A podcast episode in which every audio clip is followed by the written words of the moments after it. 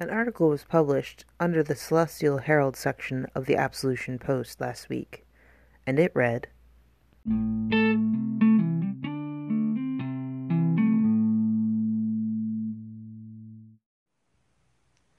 Isaac signed, dated, and initialed the last piece of paper and tried to stifle back a yawn. All this paperwork was killing his excitement.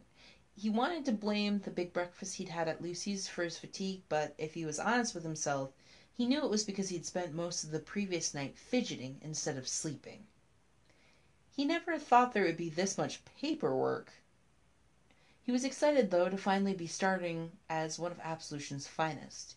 It had been his dream for the last five years.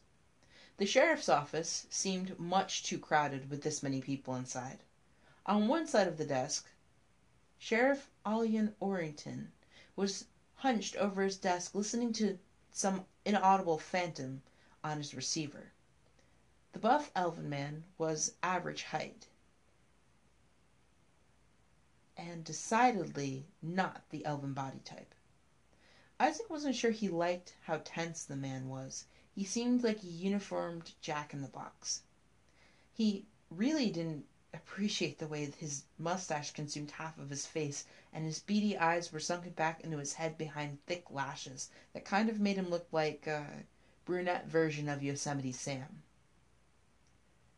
Isaac found that he was seated far too close to that man. The more he stared at him, the more odd his appearance was.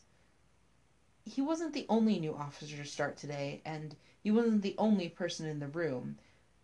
Beside him sat Calum Titherton. He only knew of Calum, well, by association. He'd gone to school with him, and he was kind of, well, a slow reader in class. That was the polite way to put it. A slow reader in class. Isaac tried to keep his thoughts from being too unkind.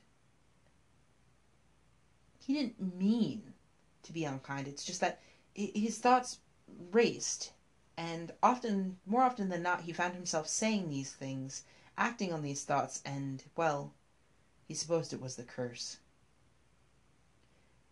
Calum was a nice enough guy, though. Always hung out with the jock crowd, or at least uh, what Isaac perceived to be the jock crowd. Calum was tall, taller than Isaac, and far more muscular than Isaac, too, much to his chagrin. Isaac had spent the entire summer trying to buff up, but he wasn't nearly as impressive as Caleb. Caleb had flat blue eyes that squared a flat, broad nose across a moderately toned face, and even though Isaac had always regarded Caleb as unremarkable, he found him moderately attractive. Not enough to actually do anything about, but attractive enough. Next to Caleb, Deputy Sheriff Ira Carr sat with his hands folded across his lap and a nervous look to his posture. If Isaac had to pinpoint one specific behavior, he would say it was the nervous twitching of his fingers in his lap. Isaac didn't really know Ira, but he knew of Ira. He'd heard gossip about the older werewolf. I, uh, Isaac wasn't quite sure what to make of him just yet. He was six inches taller than Isaac, and he had broad shoulders. He had skin that had seen a lot of sun but was well cared for, and dark hair, even darker eyes. But when his eyes caught the light, they were a caramel brown that was soft and empathetic. Sheriff Orrington was impatiently waiting as whoever was speaking on the phone continued, and he didn't seem too pleased. Tell them no one enters there until I get there. I don't I don't care. I don't care. They have no jurisdiction here. His voice was tight, and Isaac could feel the strain in his voice, feel the stress. He couldn't quite hear the person on the other end, but he was sure they were probably just as stressed. Just, just hang tight. Just hang tight. Carr and Talvis will be on their way shortly. He hung up well, more like slammed the phone down. Isaac could feel the bristling irritation that rolled off the elven man like heat waves off pavement. Orrington made eye contact with Deputy Carr and then didn't take his eyes away. It was unnerving, as if the two of them were having some kind of conversation that the two recruits wouldn't understand. Sheriff Orrington had previously seemed way less stressed, and Isaac had been wondering if this was just a facade or if the Orrington he was seeing this morning was his natural mode. He just seemed so uptight.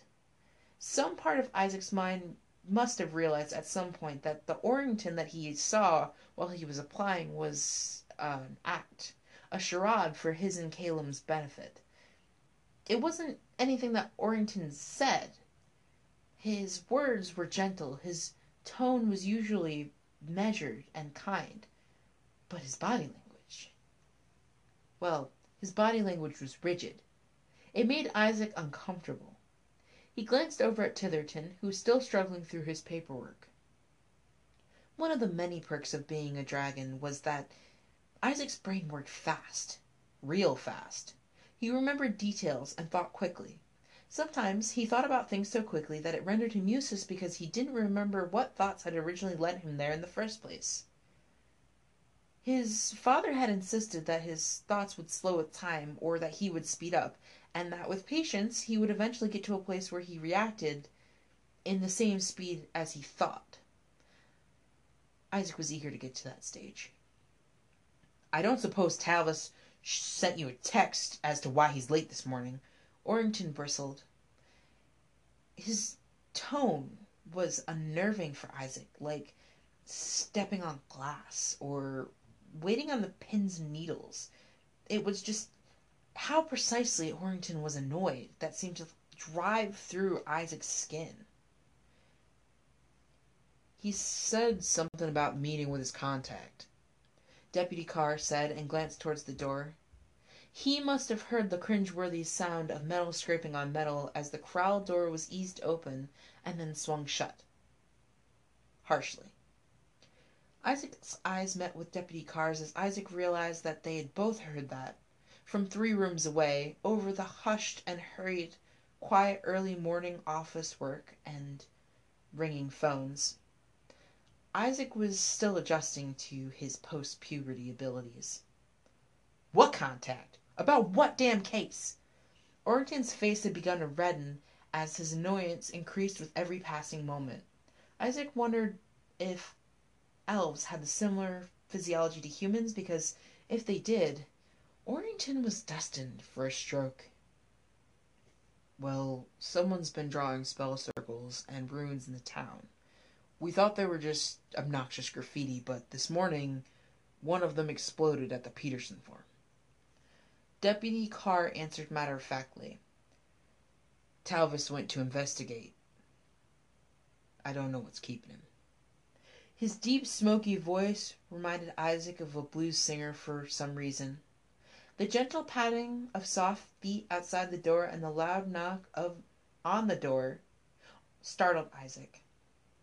When the knocking ended, Isaac was pleased as the door opened in walked a short, dark-skinned elf with large, honey hazel eyes. The exact same dark-skinned elf that Isaac had seen this morning at the di- diner, the first vision to greet him. He was dressed in Absolution County's f- uniform and was pretty much identical to everyone else in the room, except that he was wearing a black motorcycle jacket over his tan ensemble and a matching cowboy hat over his long braids. His delicate, thin ears were jutting from beneath that hat and out of his hair. He gave a gentle nod and strode in with a decidedly relaxed posture. He took a seat next to Isaac. My apologies, Sheriff, Levitt said. His voice was even, though Isaac wasn't quite sure how, as Orrington had stared daggers through him in the five seconds he'd been in the room. I was following up a as we were as we were informed. Try not to let it happen again. Orrington barked as he didn't even let Talvis finish. He looked from one deputy, then to the other as if to invite them to disagree. Carr's expression hardened, and Talvis bit back words and grimaced. There was a long, tense moment as both men gave Orrington the same glare that he was giving them back. Even Caleb knew that something was amiss. Their dynamics were less than functional.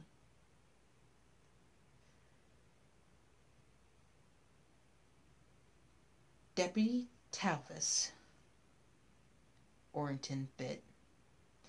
This is Isaac Green, and this is Caleb Titherton. He gestured. Our newest recruits. You and Deputy Carr will be showing them the ropes for the next few weeks. Orrington smirked, seeming pleased with himself, as if he had just said some joke that Isaac and Caleb wouldn't get. Isaac finalized that he definitely did not like his boss. Turning his attention back to Caleb, who'd finally picked up on what was going on, Orrington's smile grew with a shit-eaten grin. For the first rotation, Officer Titherton will work with Deputy Talvis, and Officer Green will work with Deputy Carr. There was a weight to Orrington's words, as if he was telling some kind of joke that the rest of the room didn't get. Isaac decided he didn't appreciate it. It was like he hesitated through the titles. As if the titles themselves were some joke, like he was making a mockery out of, well, the title deputy. Isaac quirked a Something wrong, Officer Green?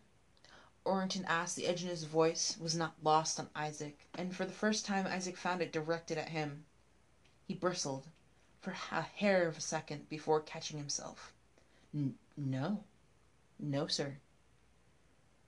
He faked naivete. He pretended that he didn't know that he'd just been on the receiving end. Isaac had found that often he got out of a lot of trouble by faking it.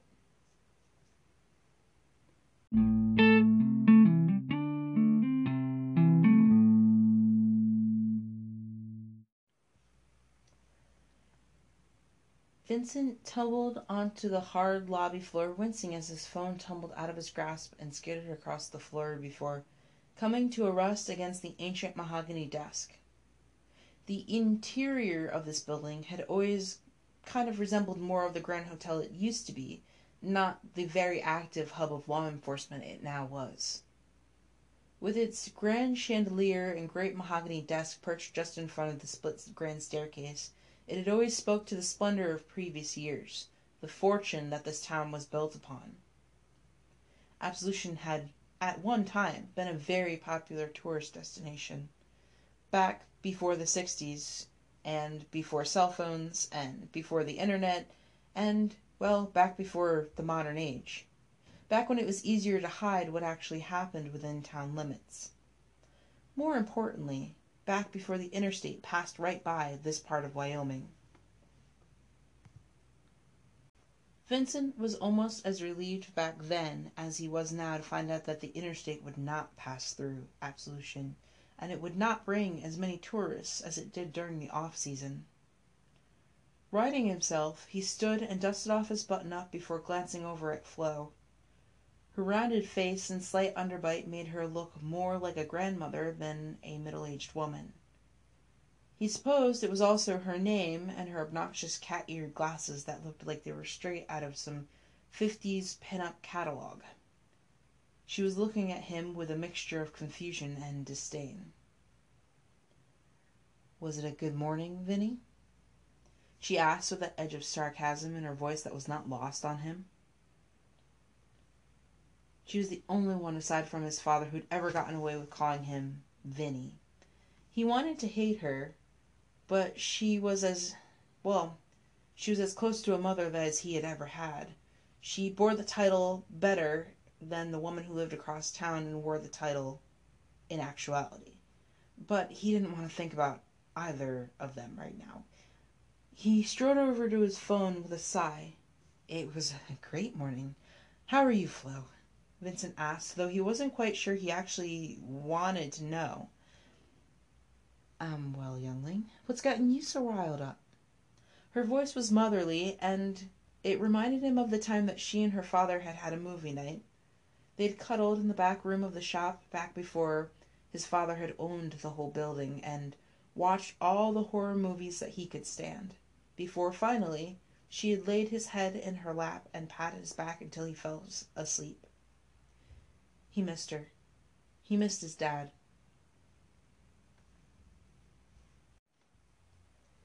I thought I saw him, he breathed out. So, you're having nightmares? I could rub your back until you fall asleep, but I think we're both getting a little old for that, don't you, youngling?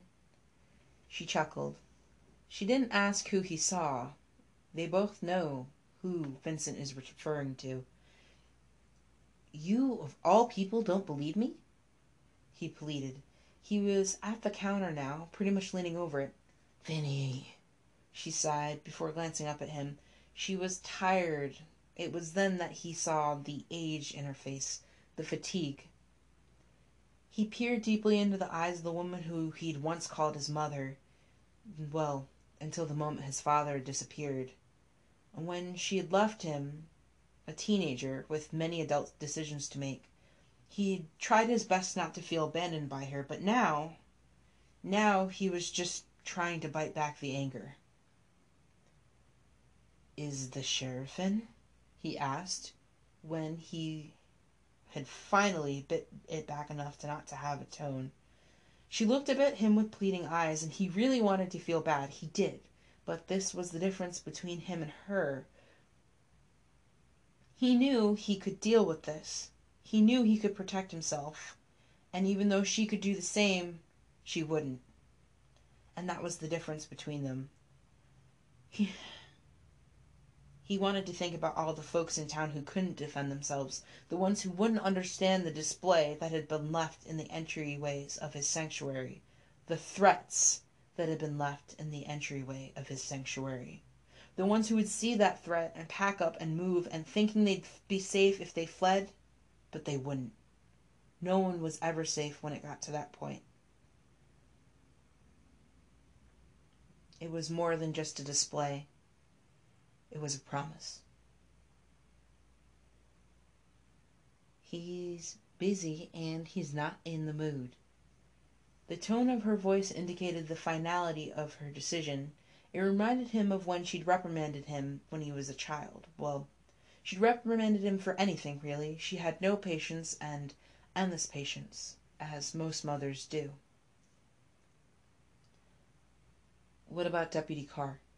He pushed, and she groaned. He's busy, meeting with the sheriff and the Greenbeans. She grunted, peering into his eyes in warning whilst he peered back in defiance. It mirrored their interactions when he was a child. They'd done this so many times before. And Talvis? He pushed. Same meeting, she answered, rolling her eyes. Are you kidding me? I can ask the deputy to come by the shop when they're free. Sure, sure.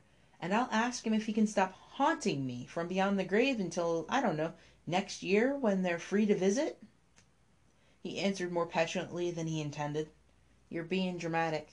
She sighed again, going back to whatever report she'd been typing. I'm not being dramatic. I saw him. I saw him.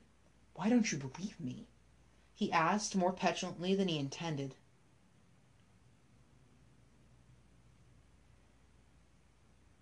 Because, youngling,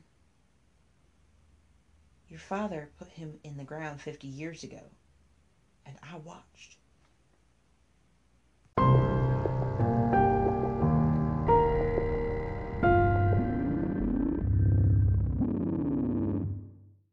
I hope you've enjoyed this week's segment I hope you'll join me next week.